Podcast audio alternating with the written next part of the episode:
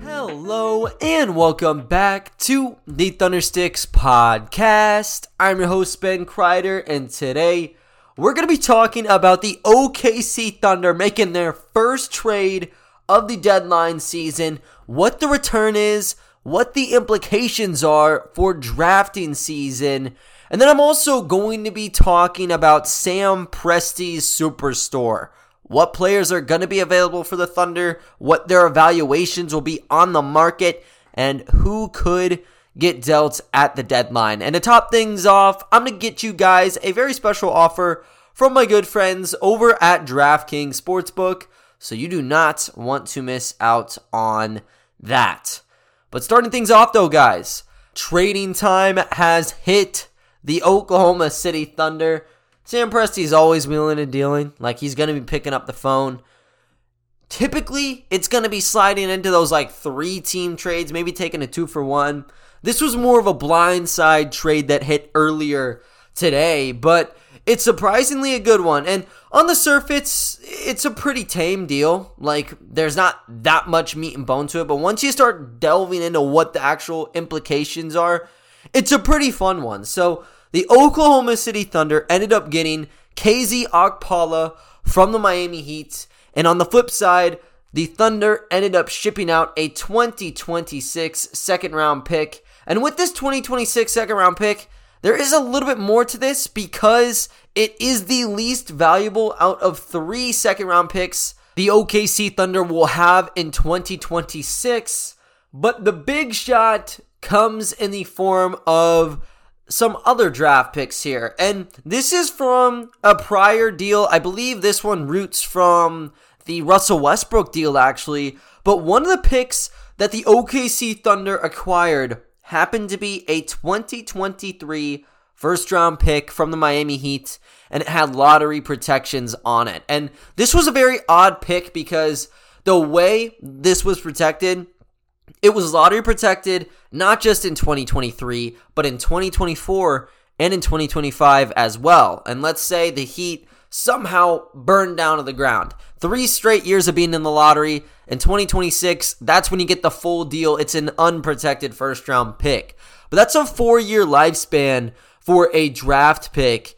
And for the Miami Heat, that's an issue. It's an issue due to the Stepien rule where you can't have back to back picks traded. So you can't have your 2023 and 2024 first round pick in somebody else's hands. You have to have one or the other or both. So it, it kind of forces you uh, to have some assets to a little bit of a degree. And the way that that was structured, since it was protected for four straight seasons, they couldn't trade any of those first round picks because technically they could be in Oklahoma City's hands. And to top it all off, you couldn't trade one this season or in 2027 because of this rule. Because let's say they traded the 2022 first round pick. Well, in 2023, they're the worst team in the NBA. That's two consecutive seasons of not having it. That's a problem there, and they wanted to offload it. So, what happened in this trade was that 2023 first was almost stripped down. It was altered a little bit, and now Oklahoma City will get that selection, but it starts in 2025. So, it's a 2025 lottery protected pick and in 2026 it becomes unprotected if conveyed. So that's kind of the trickery that gets added into this one. They slided it in to the press release, but that's kind of the meat and bones of what you're getting here. With Okpala, it was almost the instrument used uh, to make this work. Same goes with that least favorable 2026 second round pick. But it's very damn interesting to see uh, both sides kind of formulate this one, and it's mutually beneficial. But I'm going to go into KZ. I'm going to go into uh, the pick in a little bit here. I want to talk about some of the other impacts of this trade. And it starts with KZ taking up one of those roster spots. He comes in, that's your 15th guy. And prior to the trade, OKC already had 15, technically speaking. Mamadi Diakite finishing up his third 10 day deal his contract would have expired tomorrow, but they decided to waive him today to create that roster spot to take on KZ. Now they're at 15, but the trade became legal due to that. Uh, so Mamadi, he is gone here. When you look at his stats, he did one hell of a job. He played 13 games under those three 10 day contracts, averaged 4.3 points, 4.4 boards. We'll see what happens with him, but definitely showed that he can hang around. Great situation because JRE was out, Muscala was out, but didn't matter. Seemed like he fit in. Really good rim roll, uh, roller and a good screen setter up top. Seemed to get the offense going and pretty good rebounder. But what you're getting here right now is KZ Okpala. Short term, that's your gain. Is KZ gonna hang around past the deadline or past this week even? Not necessarily sure. If they want to make another deal in the Thunder, that is, they might need to get one player down to make things work if they want to do a two for one. And I think KZ might be the odd man out. He hasn't played much this season. Granted, he's been injured since December, but he's only played 21 games, posted averages of 3.7 points, 2 boards, and 0.7 assists, playing a little bit under 12 minutes per game. So he's been kind of just a garbage time guy under Erik Spoelstra this season, and it's sort of been that way all three years he's been around. Former number 32 pick in the 2019 draft, and he's this lengthy, like semi athletic guy, but the shot has not been there for him. If you're kind of checking the scouting report, very talented uh, in terms of defensive play. When you look at the offensive play, he's more of a slasher, off ball cutter. When he goes into transition, he can get you with the hard gathers and even some driving uh, spins. But yeah, no pull ups there. His catch and shoot is not bad. Like the release timing is a bit on the slower side, but it's no Gabriel Deck type of shot. So he'll get it done. Um, but he's just not that accurate of a shooter. But he also hasn't had a lot of time to play for Miami. So I guess there's a bit of some potential there. Uh, but this was definitely for the selection. And the one interesting thing is you end up making this move before anything else. When we when you're talking about what deal Sam Presti is making, I don't think KZ Okpala or even the Miami Heat in general would have been on the board. You know, you're thinking Tobias Harris, Tim Hardaway Jr., Serge Ibaka, maybe. This is a team looking to utilize the $24 million they have in available cap space. And it's whittled down by about 2 million. I think KZ's contract is 1.78 mil currently, but that's still a lot to work with. I think they'll be able to make a trade if there's a bad contract going somewhere. OKC could take it. Um, but yeah, this was kind of a curveball, but it's in a good way because the pick swappage is beneficial for the Thunder if they don't have another trade partner. KZ, you get one year of run because he isn't expiring and he might turn into a decent rotational player for you. So it's really a no risk play, sort of just a cordial, uh, cordial agreement between both sides because Miami, they needed access to more trades and those draft picks for trades. And in the Thunder's camp, they're always looking to get potentially better assets draft wise. And the way it works out now, it's an improvement. So they get that done. I think this is a A plus sort of for both sides when you break it down, and that's a good thing. I think that Miami and OKC are both really smartly run in their own respective areas. I would say Miami's more of a a team that can find the diamonds in the rough for the G League system or, you know, those guys that go undrafted whereas the OKC Thunder, they can find them in the G League. They don't necessarily sign them though. They're more trade oriented where Presti's able to keep mounting all these picks together and actually upgrade some in the process when there's literally no penalty against them. So great deal on both sides. Um, but I want to talk a little bit more about Miami's situation, what this first round pick may look like for the Thunder, and I'll talk a little bit more about KZ Okpala. But first, I want to let you guys know about the special offer going on with my good friends over at DraftKings Sportsbook. The moment we've all been waiting for since September is finally here. In honor of the big game, DraftKings Sportsbook, an official sports betting partner of Super Bowl 56, is giving new customers 56 to 1 odds on either team. Bet just $5 and get 280 in free bets if your team wins. DraftKings Sportsbook is now live in New York, meaning you can bet from almost a third of the country, and new customers can get a free shot at $1 million as the top prize with their first deposit. Here's what you have to do for the offer. Go ahead and download the DraftKings Sportsbook app now. Use promo code TBPN and get 56 to 1 odds on either team. Bet just $5 and get 280 in free bets if your team wins. That's promo code TBPN at DraftKings Sportsbook, an official sports betting partner of Super Bowl 56. 21 plus minimum age and location requirements vary by jurisdiction. See DraftKings.com slash sportsbook for full list of requirements and state-specific responsible gambling resources. Void where prohibited. If you have a gambling problem, call 1 800 Gambler. In Tennessee, call or text the TN Red Line. That's 1 800 889 9789. In Connecticut, call 888 789 7777 or visit ccpg.org slash chat. In New York, call 877 8 HOPE NY or text HOPE NY. That's 467 369. Moving right along, though, guys, to KZ and this first round draft pick. Like I mentioned earlier, when you're looking at KZ Okpala, you're looking at a guy that can kind of go either way here. You know, this is sort of a Miye Oni situation from last month where you picked up Oni but you just subsequently traded him. And it's not due to Oni not being a good player. I think if I had to compare the two, I'd probably pick Okpala uh, over Oni. Uh, but with Oni, you didn't have room for him. He's kind of a guard, anyways, and you need that extra roster spot. Right now, it's sort of deja vu again. You now have 15 roster spots with Okpala on board. But you have to look at OKC and kind of where they stand as a team right now. This is a team that has 38 draft selections right now. This is a team that is going to be rebuilding. They've been clearly rebuilding the last two seasons.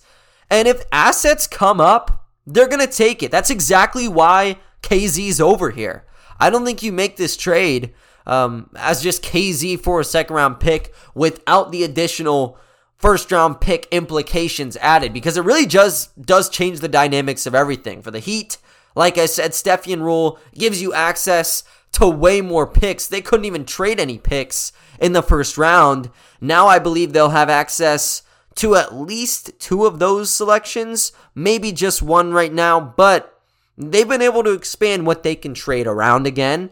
And for the Thunder, you have a more surefire bet that draft pick is not going to be as good uh, but you get Okpala too. So I think Okpala could be waived if there is that two for one. He probably would be the first to go. I can't imagine anybody else being on that conversation. The only guy that hasn't played has been Vit Krejci, but he's been hurt all season. He actually just made his debut with the OKC Blue today against the Sioux Falls Skyforce. Only played 10 minutes, limit restriction, plus he already had five fouls but he's back. You're obviously not going to waive him. I think KZ would just happen to be number one. He's not integrated in the organization yet, and he could be a little bit redundant. He has had some good outbursts, and you got to keep in mind that the Heat haven't played him a lot. He hasn't been able to play a lot this year, anyways, due to injury. Uh, but he still had some good performances. He had 16 points before injury. I think it was on like 7 of 9 shooting.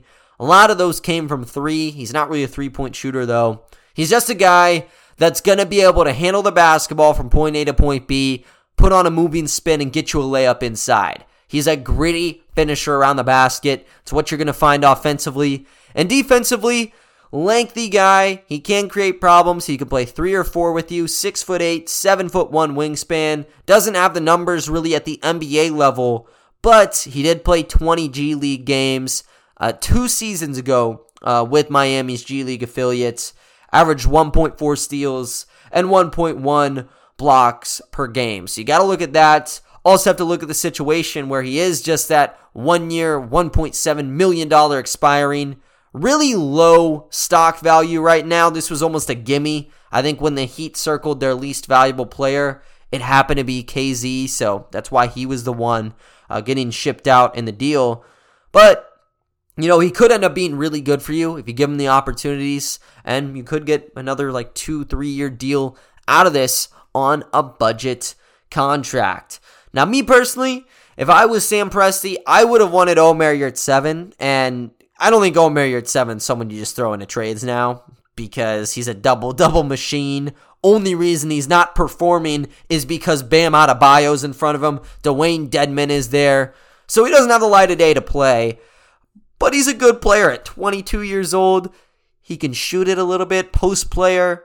Watched too many OKC Blue games last season. I'm a bit biased, but he's great. He was in the mix for a PJ Washington trade uh, before things folded, so his value is a little bit higher, but I love him as a prospect. Anyways, KZ's there. And now with this first round pick that you add on, since you push it back to 2025, you got to look at what the Miami Heat roster will look like. And it's going to have a different dynamic to it because Jimmy Butler is going to be an old man. He's 32 years old now. In 2025, he's 35 years old. And he's also making a lot of money. He's going to be taking so much cap. He could be, I don't think, a negative asset. I don't think Jimmy Butler is going to age like that. But it's going to limit you at least a little bit in terms of roster flexibility. Kyle Lowry is a guy too where in three years, two years' time, is he still going to be hanging around? Not necessarily sure. Same goes with a vet like PJ Tucker. So it might be a bit of a different team. And if they get an injury or two on that roster, it could be bad. And that's going to favor the Thunder to where are protected and then it's unprotected. So you could get lucky on a dice roll and get yourself a pretty sweet draft selection. So they improve their pick, get KZ. If I had to guess, I'd say if OKC makes another trade tomorrow, he'll be waived as part of the deal or just repackaged uh, to make it a little bit bigger. Um, but yeah, if KZ stays, would not be all that bad for the franchise. Anyways, though, guys, I want to talk about my new segment. I did this last season on my blog site but it's called Sam Presti's Superstore. And what I do with this segment is I kind of divvy up OKC's prospects, kind of give them an item maybe and the value you could hold with them. For this season, it's not as clear where it was last year, where Meyers Leonard was on the team going into the deadline. Um, you had some other players like Darius Miller and Justin Jackson. You don't have that anymore. This is a team that has a lot of young guys and OKC wants them. So it's hard to kind of sift through and say who might be more valuable uh, than the others. But I'm going to give it my best crack at it today. So here we go. When you break down Sam Presti Superstore, you know one thing it's always open. Presti's making a lot of trades. You saw the KZ one today. You had the Oni deal last month, and over the offseason and the last trade deadline, he was looking to flip anything. If he thinks that there's potential to get an upgrade, he's going to take it. And for the current market, there's people that want to upgrade still. Most of the big shots did not come today. The biggest trade involved Nickeil Alexander Walker and Joe Ingles on a season ending ACL injury. You know what we had the previous two, three days? Norman Powell, CJ McCollum, Domantas Sabonis, Tyrese Halliburton. Lots of stars, but guess who's still out there? James Harden's still out there. Tobias Harris is still out there. Simmons is available. Cards are still yet to fall. And that means Presti and his haul are looking better and better. And for contenders who want to work on a budget, might not be looking for the guys like Harden or Simmons he might be the guy to go to. So here is my little selection process. Gonna start first with the bin. When you're talking about what's in the bin, it's like your chips, it's like your chocolate bars. You know, it's the impulse buys almost where they're gonna give you that brief just shock of happiness. Like if I eat a chocolate bar, oh, I'm gonna be happy for the next five, ten minutes. It's just one of those things. It's a sweet. You gotta love it. And the price is only a buck. It's worth that price. The man that I'm putting here, and it is criminal to put here. I just gotta throw somebody here. It's Isaiah Roby. So he's like the Ghirardelli of chocolates. He's like the number one, even like dark chocolate, even because I I prefer dark chocolate myself. But this is like the premium chocolate bar. You're not gonna find anything better. Definitely not gonna find anything better uh, going into the checkout line. And with him, you gotta kind of assess what the current rotation looks like. Jeremiah Robinson Earl looks to have taken a starting gig. Now he is hurt right now, but looks like he's taken it. And Mike Muscala and Derrick Favors are also ahead of him. So he hasn't been able to play a lot this year, only has appeared in 18 games, but the averages are good. He's averaged 6.7 points and 3.3 boards in 13.7 minutes. So it's efficient, but he's not been out there so much. And to look at him even brighter, he's been a beast in the G League. He had three games in the Winter Showcase uh, play in stages averaged a double double with 14.3 points, 11.7 boards. And then in the regular season, where he's been utilized more as like a three or four, he's averaged 12.2 points and five boards while shooting 50% from deep. So he's been everything that you've wanted, but he just has not had the platform. So, truthfully, I don't think he gets dealt. I think this is someone where you look at it and say, if Presti's looking to do somebody solid and uh, someone would like a throw in, they'd like a guy to play the 3 4 or even 5. Roby could be the player. So if you make a package deal, multi team, you got to get a player somewhere out there. Isaiah Roby could be the man to go. And a one for one, don't think you trade him. I think realistically, Roby's the least likely to get moved on from here. Got to look at the rotation though and just kind of think is he going to be sticking around? Is he locked up to the center spot? Right now, I don't think so. And because OKC has been picking up these threes and fours, it makes it very difficult for Isaiah Roby. But truthfully, if I had minutes for him, I'd be giving it to him because he has earned it in the G League. And while he's been playing at the NBA level, he's still been playing uh, to the degree you'd want him to be at.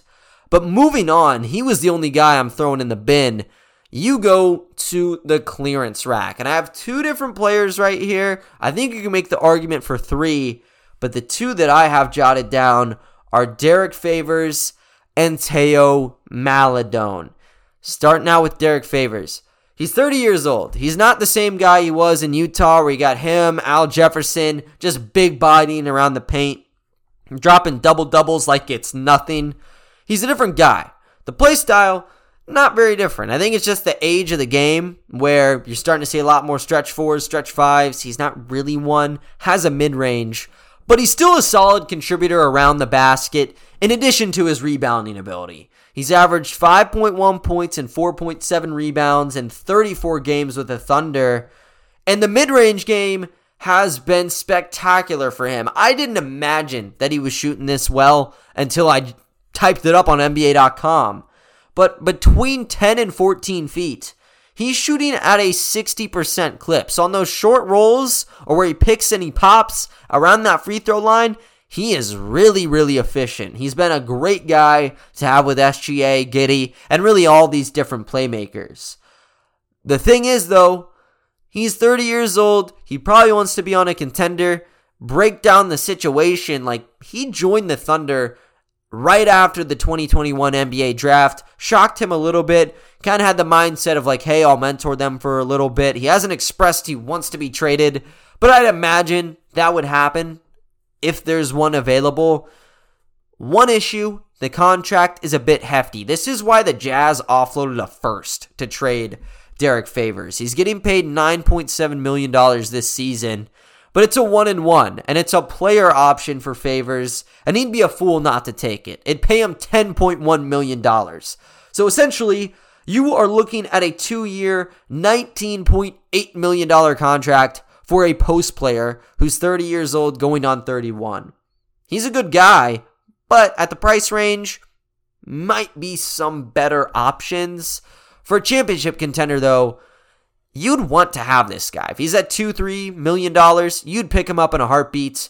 The way that this would work is I think Favors would have to get sent to a contender, but they'd have to send out a lot of money and they'd actually need to bring on some money to make it work out. Favors then becomes a top option because if you're matching salaries, it doesn't matter what Favors is actually says. It just matters he meets the threshold needed, and he would do so in this circumstance. And he's a guy that would be a really solid vet in a playoff run. I don't think anybody would really doubt that. He's been in a couple of situations before. Now, early day Jazz, not so much Pelicans. Eh. Couple years with Utah, though, before he was with OKC. He did get a little bit of wear and tear. And if you just need rebounding and you need a scrappy defender, he's going to check the boxes for you. In terms of trade value, I don't really know if you'd call him a positive asset. I think it's a circumstantial thing for a contender, like I said, needing money. He is a positive asset, but you're not going to trade this guy to the Orlando Magic for a second round pick, right? Like it's all circumstantial. And even then, if a team like a contender would want him, it's hard to make the money work and it's hard to make it worth it for them. So I would think that he could get in on a multi team trade. Probably not a one for one target uh, in terms of where he is currently at. Teo Maledon, much different scenario though. He was the minute leader last year. He looked really good as a rookie as well. Averaged a bit above 10 points per game, was averaging 27 minutes per game. But now he's on the rotational abyss. You have SGA in front of him. Josh Giddey's there. Tre Mann is there. And Ty Jerome is also above him. So he hasn't been able to get the playing time. And because of it, he's only played 111 minutes since we flipped into the new calendar year. He's a buy low target. I think if I'm a GM of like the Wizards or some of these other teams that need a young point guard, I would call Sam Presti on Teo right now and try to steal him. I'm very high on Teo Maledon. I know his stats have not looked good this season at the NBA level, but he's been a G League star. In the regular season, which started in January, he's averaged 22 points, damn near five rebounds a game, 5.5 assists per game. And he's been a smooth operator. He's even been shooting well off the ball, off that catch and shoot. And I think it translates. Six foot five, combo guard. I think now you can safely say he's more of that one, though. Needs that basketball in his hand a little bit more to make things work out. Uh, but while he's slashing inside, really good with the no looks. Cross court passes are right up his alley. The floater is part of his arsenal. Now, he doesn't have the softest touch, but if he gets that down, he does become a scary guy on those rolls. And even dishing it out on the pick and roll is nice, or in the pick and pop. So I like him as a passer, as a ball handler, even off the catch. He was leading the Thunder in January last season. Now it did slip down to like the mid 30s, but he was a decent enough guy to plug next to SGA last year. So you can kind of resuscitate his value, get him to a level where he's a decent backup point guard, and he's only 20 years old. So I would take that shot. Um, the deal is, you know, what do you give for Teo Maledon? And the way that I view it, I don't think Presti gets rid of Teo for like a second round pick. I think you would need to trade a player, maybe a young front court piece to get him. Or you could just do another weird like KZ Okpala trade where there's some heavily changed first round pick added. Now, he's not worth a first round pick, but you'd get something there. It, it would have to be a very intriguing selection, the way I view it, to get rid of Teo Maledon because I think Ty Jerome could also be added into this batch. And I didn't initially list him as one of the clearance aisle guys, but I definitely think that he would check the boxes out. He's similar to Teo, where you have three guards above SGA, Josh Giddey, and Tre Mann. Ty Jerome is not 20. He's 24 years old. He's going to turn 25 in the offseason. So he's a bit up there, um, but he's also a bit better than Teo Maledon is right now. So I think you pick and choose if you'd rather have Jerome or Teo moving beyond uh, into the future here. But he's also six foot five, and he is the perfect combo guard. You play him at the one, play him at the two. There's really no drop off. One of the best shooters on OKC right now. Catch and shoot specific as well. This guy can also pull from 30 feet. Currently, though, he's averaging 7.1 points, 2.1 assists, while only dropping 0.8 turnovers in 16.2 minutes per game. Three ball has been under 30% this season. I don't believe that one bit. He's definitely not a 30% three point shooter. Um, now, statistically, yes, but when he's feeling it, this dude's shooting 50% from deep, and he's a real problem. You can tack him on to about any team, and I think the production is going to stay about at this level. The way he plays, you don't have to force feed him as a point guard um, or even as a shooting guard, really. You don't need to force feed the man. He's not a shot creator, more of like a just get into the motion, get that shot ready, and he'll launch it if he's open. And then as a point guard, you know, he's not crazy with ball handling. He'll just kind of wait at the top of the key, maybe get a screen up top, and he'll just let play gradually pan out. And that's why his assist to turnover ratio is so good. He's a very smart passer. And I think for any roster, he's still going to be a smart passer for you, and he's still going to be lethal off the catch. So with him, I think this is one where you could see just a second round pick being thrown his way. Uh, regardless, with Teo, I think it's more of a um, a toss up because he is only 20 years old and he is a sophomore. With Jerome, I think he has more of that established value. And if OKC wants to play Teo more, you probably would trade Jerome out, and I'm sure he'd fetch some sort of second round pick. But this leads on to the new releases. And these are the type of players where customers are lining up to get you. If you put a pre order release out for something and it's dropping on one day, you're going to have a crazy line down a block just to get them because the resale value is going to be high and the market value simply doesn't translate that much. And two guys I got here, no surprise, the vets, Kenrich Williams and Mike Muscala. And Kenrich Williams is the most valuable asset that OKC would have to offer this season. And he was the most valuable asset last season, actually, as well. Before the trade deadline last year, he was shooting 41.7% from three, averaged 1.7 deflections per game, and his February was the best, best month that he's had as a pro. Dude was dropping 18 points against the Bulls, I think, double digits galore and he was a little bit above the the bench warmer role that he had prior. So he got a step up due to injury. He succeeded, and his averages showed that he, he was the real deal on both sides. Now we don't know what the interest was from other teams. I would assume it wouldn't be that high just because with the Pelicans, he didn't have the averages. He didn't look like the player he, he is today, uh, really. But now going into year two, he's kind of solidified that he's legitimate. He's averaging 7.2 points, 4.2 boards, and 2.1 assists. Still shooting 36.7% from distance. Dude is a two way threat off the bench, and he's on a two year, $4 million contract right now, making 2 mil a pop for the next two seasons. Contenders should be just slobbering trying to get this guy.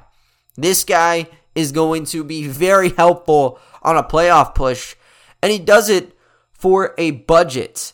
So the way that you make it work is it's not going to be that hard to make it work, actually.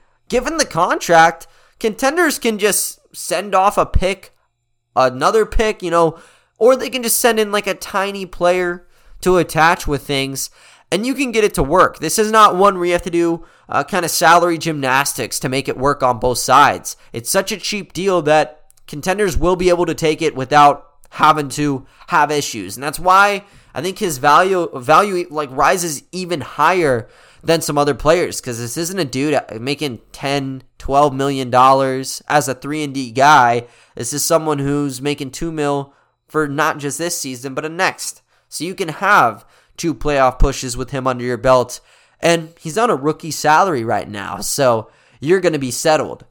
Only thing with Kenrich, he's shown that he's pretty loyal to the Thunder. Whenever he talked to the Oklahoma, and he said he wanted to stick around. Um, and you also got to see, like, is the value going to be good enough? I would believe that there was some sort of offer for Kenrich last season. I don't know if it'd be one second, two seconds, any of this or any of that. But the price was certainly not right. That's why Presti didn't send him off. They were rebuilding last year. All the cards were laid out. So Everyone knew it, but he didn't pull the trigger. And I think it's going to be like this this time around as well, where it's obvious they're a rebuilding team. Kenrich Williams is going to help any roster he gets tagged along, but you don't need to trade him. There's not a lot of pressure on you. Very good contract for him. Yeah, if you want to milk out assets, you can.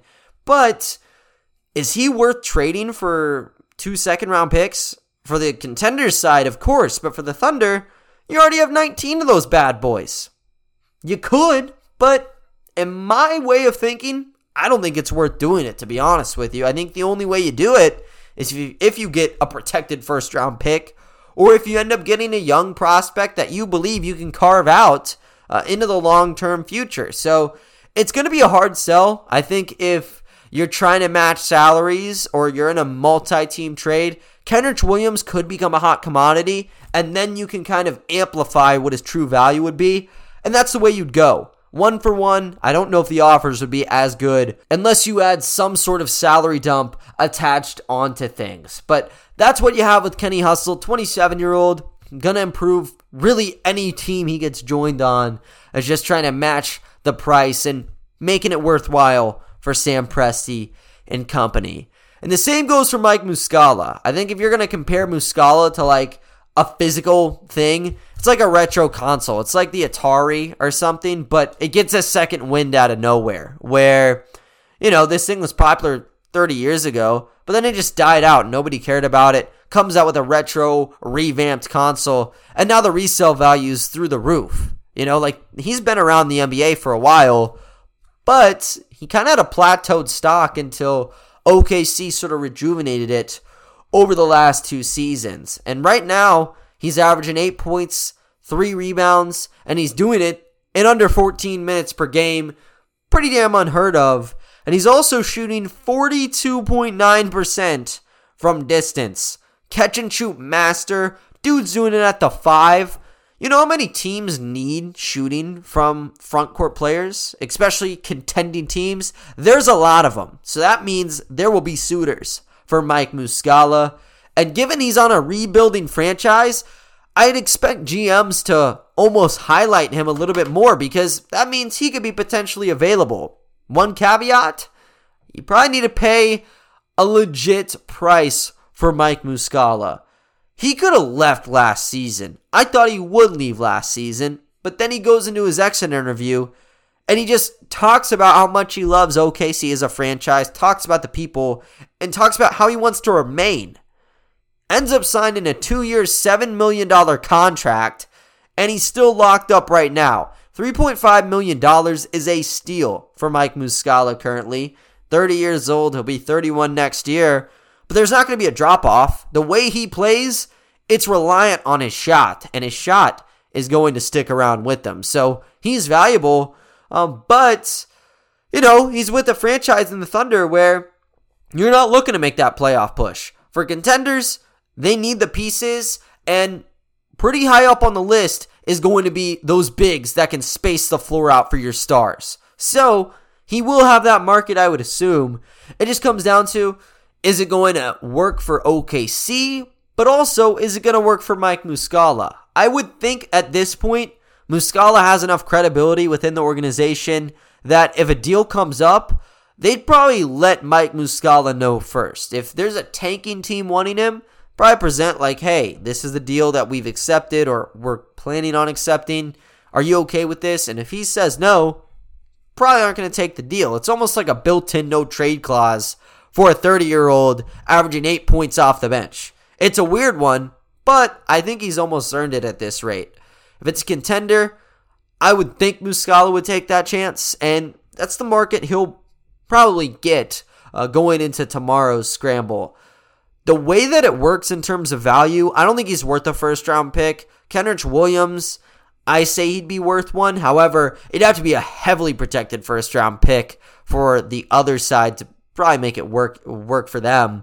Um, but you know, a pair of seconds from Muscala would be fair. Maybe a young guy again. It's just up to management and Muscala on if he wants to remain with the franchise or if he'd rather go for a contender. Because I think either way you swing it, both sides are going to come out of this very, very happy. But that's my list of six guys that I have right now. If you have any other players you'd want me to tack onto the list, make sure to let me know. Tomorrow, big, big day. Got the trade deadline ending at 2 p.m. Central Standard Time. Look out for a trade deadline episode tomorrow and potentially a few articles depending on the deals that are being made league wide. But other than that, though, guys, that is going to do it for today's episode. I thank you all for listening, and I will talk to you all next time. See ya.